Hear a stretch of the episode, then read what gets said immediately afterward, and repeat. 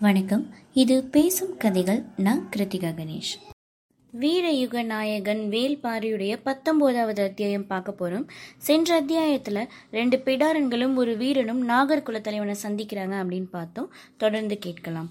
தலைவனை கண்டதும் நெடுஞ்சான் கிடைய விழுந்து வணங்குனாங்க மூணு பேரும். மூத்த பிடாரன் சொன்னான் தோலை உரிக்கிறதுக்காக பாம்பு திங்கிற மூலிகையை சேரல் குலத்தலைவனுக்கு நீங்கள் நீங்க தந்து உதவணும் அப்படின்னு. நாகர்குல தலைவன் ரொம்ப இளவயதுக்காரன் போல தெரிந்தான். அசட்டையான பார்வையோட கேட்குறான் ஒவ்வொரு பாம்பும் ஒவ்வொரு விதமான மூலிகையை சாப்பிடும். நீ எந்த மூலிகையை கேட்டு வந்திருக்கிற? அப்படின்னு. மூத்த பிடரனுக்கு இந்த கேள்வி பெரும் வியப்பா இருந்தது. பாம்பை திங்கிற ஏதாவது ஒரு மூலிகையை தெரிஞ்சு வச்சிருக்கிறதே ரொம்ப அரிதானது. இதுல இவங்க ஒவ்வொரு பாம்புக்குமான மூலிகையை தெரிஞ்சு வச்சிருக்கிறாங்களே அப்படின்னு. அவன் சொன்னான் எந்த மூலிகையை சாப்பிட்டா மனிதனோட மேல் தோல் உரியும்? அப்படின்னு கேட்டான். நாங்க அதை தின்றதில்லை அப்படிங்கிறான் நாகர்குல தலைவன். மூத்த பிடரனுக்கு அடுத்து என்ன சொல்றதுன்னே தெரியல. பெருஞ்செரல் சொல்லி அனுப்பிய ரெண்டாவது வேண்டுகோளை முன்வைக்க முடிவு செஞ்சான். கொண்டு வந்த கோணி பையிலிருந்து வெண்ணிற துணி ஒன்றை எடுத்து நாகர்குல தலைவனை நோக்கி நீட்டியபடி இந்த தொகையில புணரும் நாகங்களின் மீது போர்த்தி எடுத்து தரணும் அப்படின்னு சொல்றான். நாகங்கள் புணரும்போது அவற்றின் மீது போர்த்தப்பட்ட துணியால மனிதனுக்கு நீண்ட ஆயுளும் பெருத்த நன்மையும் கை கொடும் அப்படின்னு வடதேசத்து முனிவர் சொல்லியிருக்கிறாரு. அதனாலதான் இதை கொடுத்து அனுப்பினான் பெருஞ்சேரல் நாகங்கள் புணர்வதை கண்டவங்க யாரும் இல்லை அப்படிங்கிறான் நாகர்குல தலைவன். நாகங்கள் பின்னி கிடப்பதை ஊரெங்கும் இருக்கிற மக்கள் பார்த்துருக்குறாங்க. நீங்க பார்த்ததில்லன்னு சொல்றது நம்புற மாதிரி இல்லையே அப்படிங்கிறான் மூத்த பீடாரன். நாகங்கள் பின்னி கொள்றது அதோட காதல் விளையாட்டு. அதை எல்லாரும் பார்க்கலாம். ஆனா நாகங்கள் புணர்வதை தான் யாரும் பார்க்க முடியாது அப்படின்னு தலைவன் சொல்றான். இது ரெண்டும் வேற வேற செயல் அப்படிங்கறதே இப்போதான் மூத்த பீடாரனுக்கு தெரியுது. நாகர்குல தலைவன் சொன்னா நாகத்துக்கு காமம் பெருகும் காலங்களில் மெல்லிய நீர் ஒன்று உடலெங்கும் ஊறி அதோட கண்களை மறைக்க தொடங்கும். மனிதரை போலத்தான் அதற்கும் காமம் கண்களை கட்டும். அதுக்குரிய மூலிகையை தின்ற பிறகு நாகம் தன்னோட மூக்கு நுனியின் வழியே அதோட நீர் தொல்லை கழற்ற தொடங்கும். கண்களின் மேல் படர்ந்த காமத்திரையை அகற்றும். முழு உடலையும் உருவி புத்துடல் கொள்ளும் அதுக்கப்புறம் எட்டு நாட்களுக்கு அது வெளியிலே வராது. எங்க எப்படி இருக்குன்னு இது வரைக்கும் யாரும் பார்த்ததே இல்லை அப்படின்னு அவன் சொல்லிக்கிட்டு இருக்கும்போதே நாகக்குடி தலைவனோட கருவிழிகளில் நீல நிற வளையம் ஒன்று பூத்து அடங்கியது. மூத்த பிடாரன் வாய்ப்பிழந்து கேட்டுக்கிட்டு இருக்கான். வேற என்ன வேணும் உங்களுக்கு? அப்படின்னு கேட்கிறான் குலத்தலைவன். நீங்கள் வணங்கும் நாக தேவதையை நாங்கள் வணங்கி விடைபெற எண்ணுகிறோம் அப்படின்னு சொல்றான். பொழுது சரிந்துட்டுது. நாளைக்கு உங்களை அழைச்சிட்டு போக ஏற்பாடு பண்றேன். இன்றிரவு குடலில் தங்குங்க. எந்த காரணம் கொண்டு குடிலை விட்டு வெளியே வரக்கூடாது அப்படின்னு சொல்றான். சரின்னு சம்மதித்தான் மூத்த பிடாரன். தனித்திருந்த குடில் ஒன்றில் அவங்க தங்க வைக்கப்பட்டாங்க. இரவு கூடியது. மகுளி பறை இசைக்கும் ஓசை கேட்டது. இன்று நாகர்களோட விருப்ப நாள். குலத்தோட வழக்கப்படி புதிய இணையர்கள் விரும்பி கூடுற நாள் இது. நாகர்குடி முழுவதும் மந்தைய சூழ்ந்து உட்கார்ந்துருந்துச்சு.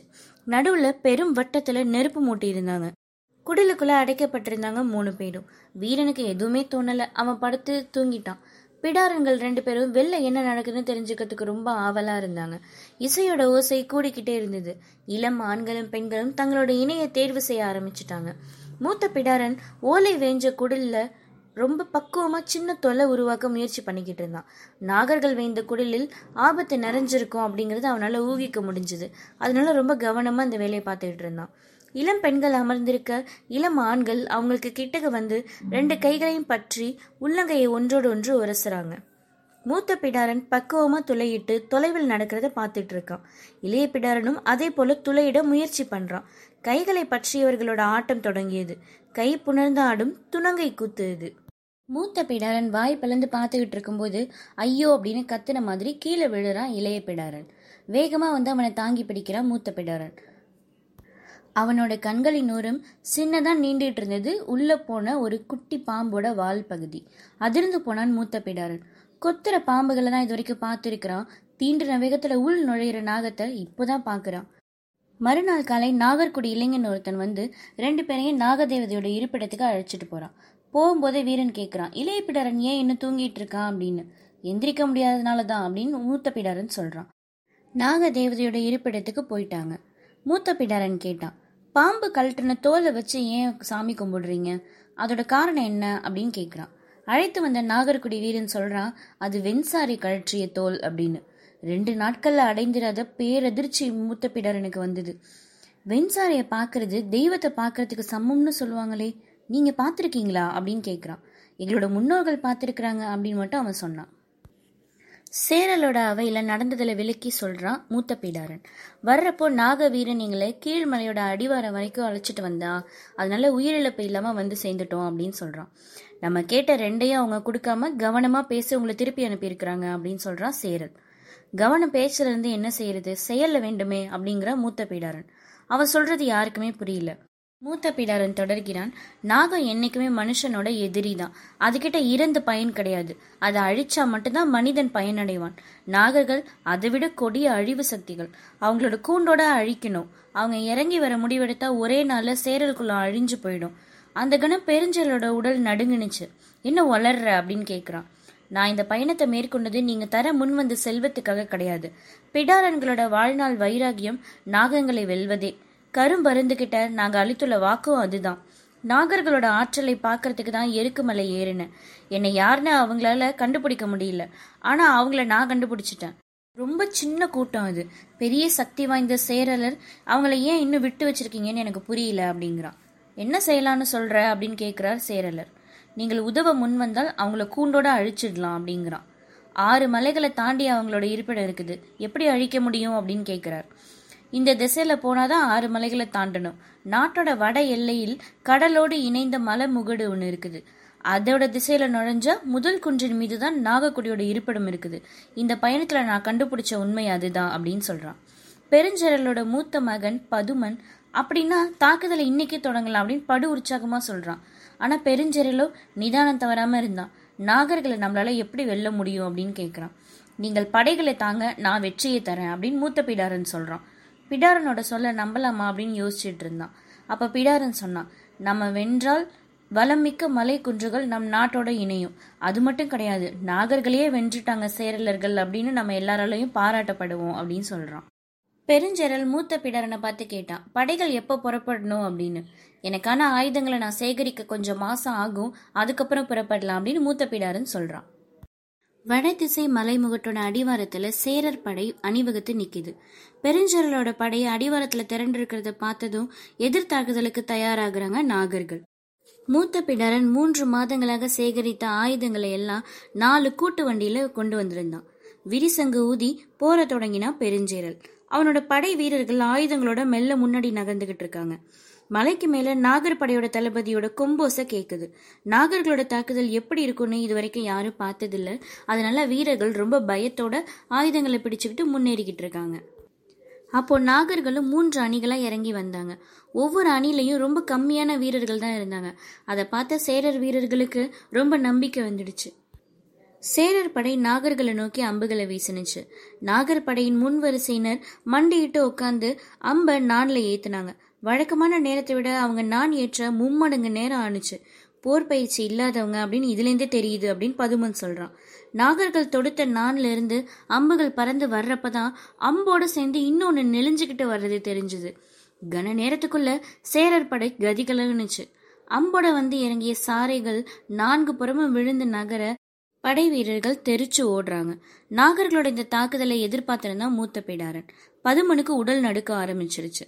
இதை தடுக்க வழி என்ன அப்படின்னு கேட்டுட்டு இருக்கும்போதே தன்னோட கூட்டு வண்டியோட மேல் கூடாரத்தை திறந்து விட்டான் மூத்த பேடாரன். கரும் பருந்துகளும் பாம்பு பருந்துகளும் படபடத்து வெளியே போணுச்சு. பருந்துகளோட விரல்கள் களத்துல நெளியிற சாரைகளை கவ்வி மேலே ஏறிடுச்சு. அந்த காடு முழுசும் பருந்துகள் வட்டமடிக்க ஆரம்பிச்சிருச்சு. பருந்து பாம்புகளை பார்க்கறதுக்கு முன்னாடி பாம்பு பருந்துகளை கண்டுபிடிச்சிடும். இனி எந்த பாம்பும் வெளியே நிலை கொள்ளாது. எல்லாம் தன்னோட இருப்பிடத்தை நோக்கி ஓடிடும். அவங்களால அதை கையில் எடுத்து அம்புல பொருத்தி அனுப்ப முடியாதுன்னு பிடாரன் சொல்றான். பிடாரன் கிட்ட இந்த உத்தியை எதிர்பார்த்து இருந்தவனை போல நாகர்குல தளபதி சிரிக்கிறான். நான்காவது கூட்டு வண்டியோட கதவை திறந்தா மூத்த பிடாரன். பெட்டிகள் முழுக்க எண்ணற்ற பாம்பு கீரிகளும் கருங்கீரிகளும் இருக்குது. அது முக்கியம் இல்லை எட்டு பழந்தின்னி கீரிகள் இருக்குது. அதோட வாடை காத்துல மிதந்தாலே போதும். இந்த திசையை விட்டே பாம்புகள் வெளியே போயிடும் அப்படின்னு மூத்த பிடாரன் சொல்றான். சேரர் படை மறுபடியும் அணிவகுத்து நிக்குது. நாகர்குல தளபதி கை அசைச்சதும் நாகர்களோட அம்புகள் நானிலிருந்து விடுபட்டு காற்றுல பாயுது. சிறிது நேரத்தில் சேரர் படை முன்கள வீரர்கள்ட்ட கூச்சலும் குழப்பமும் ஏற்படுது.